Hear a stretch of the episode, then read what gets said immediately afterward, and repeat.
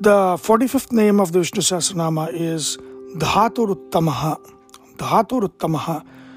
The same uh, dha, dhang, dharana poshana yoho, uh, same root as dhata, vidhata, and also now dhaturuttamaha. So this form of dhaturuttama is saying among all the sustainers, dhatu, he is uttama, the highest one. The highest dhatu is dhaturuttama.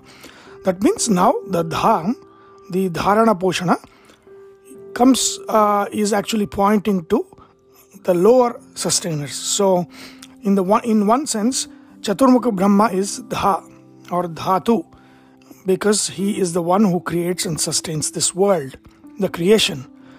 So he is the sustainer of Brahma himself. So Vishnu is called Dhatu Uttama. That is one sense.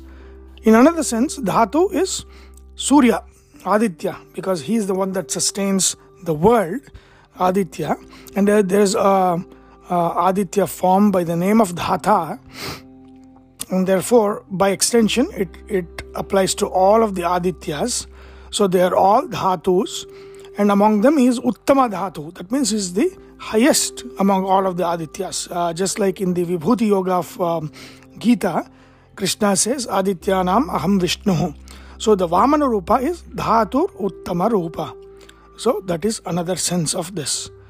The mantra for this name is Om Dhaturuttamaya Namah Om.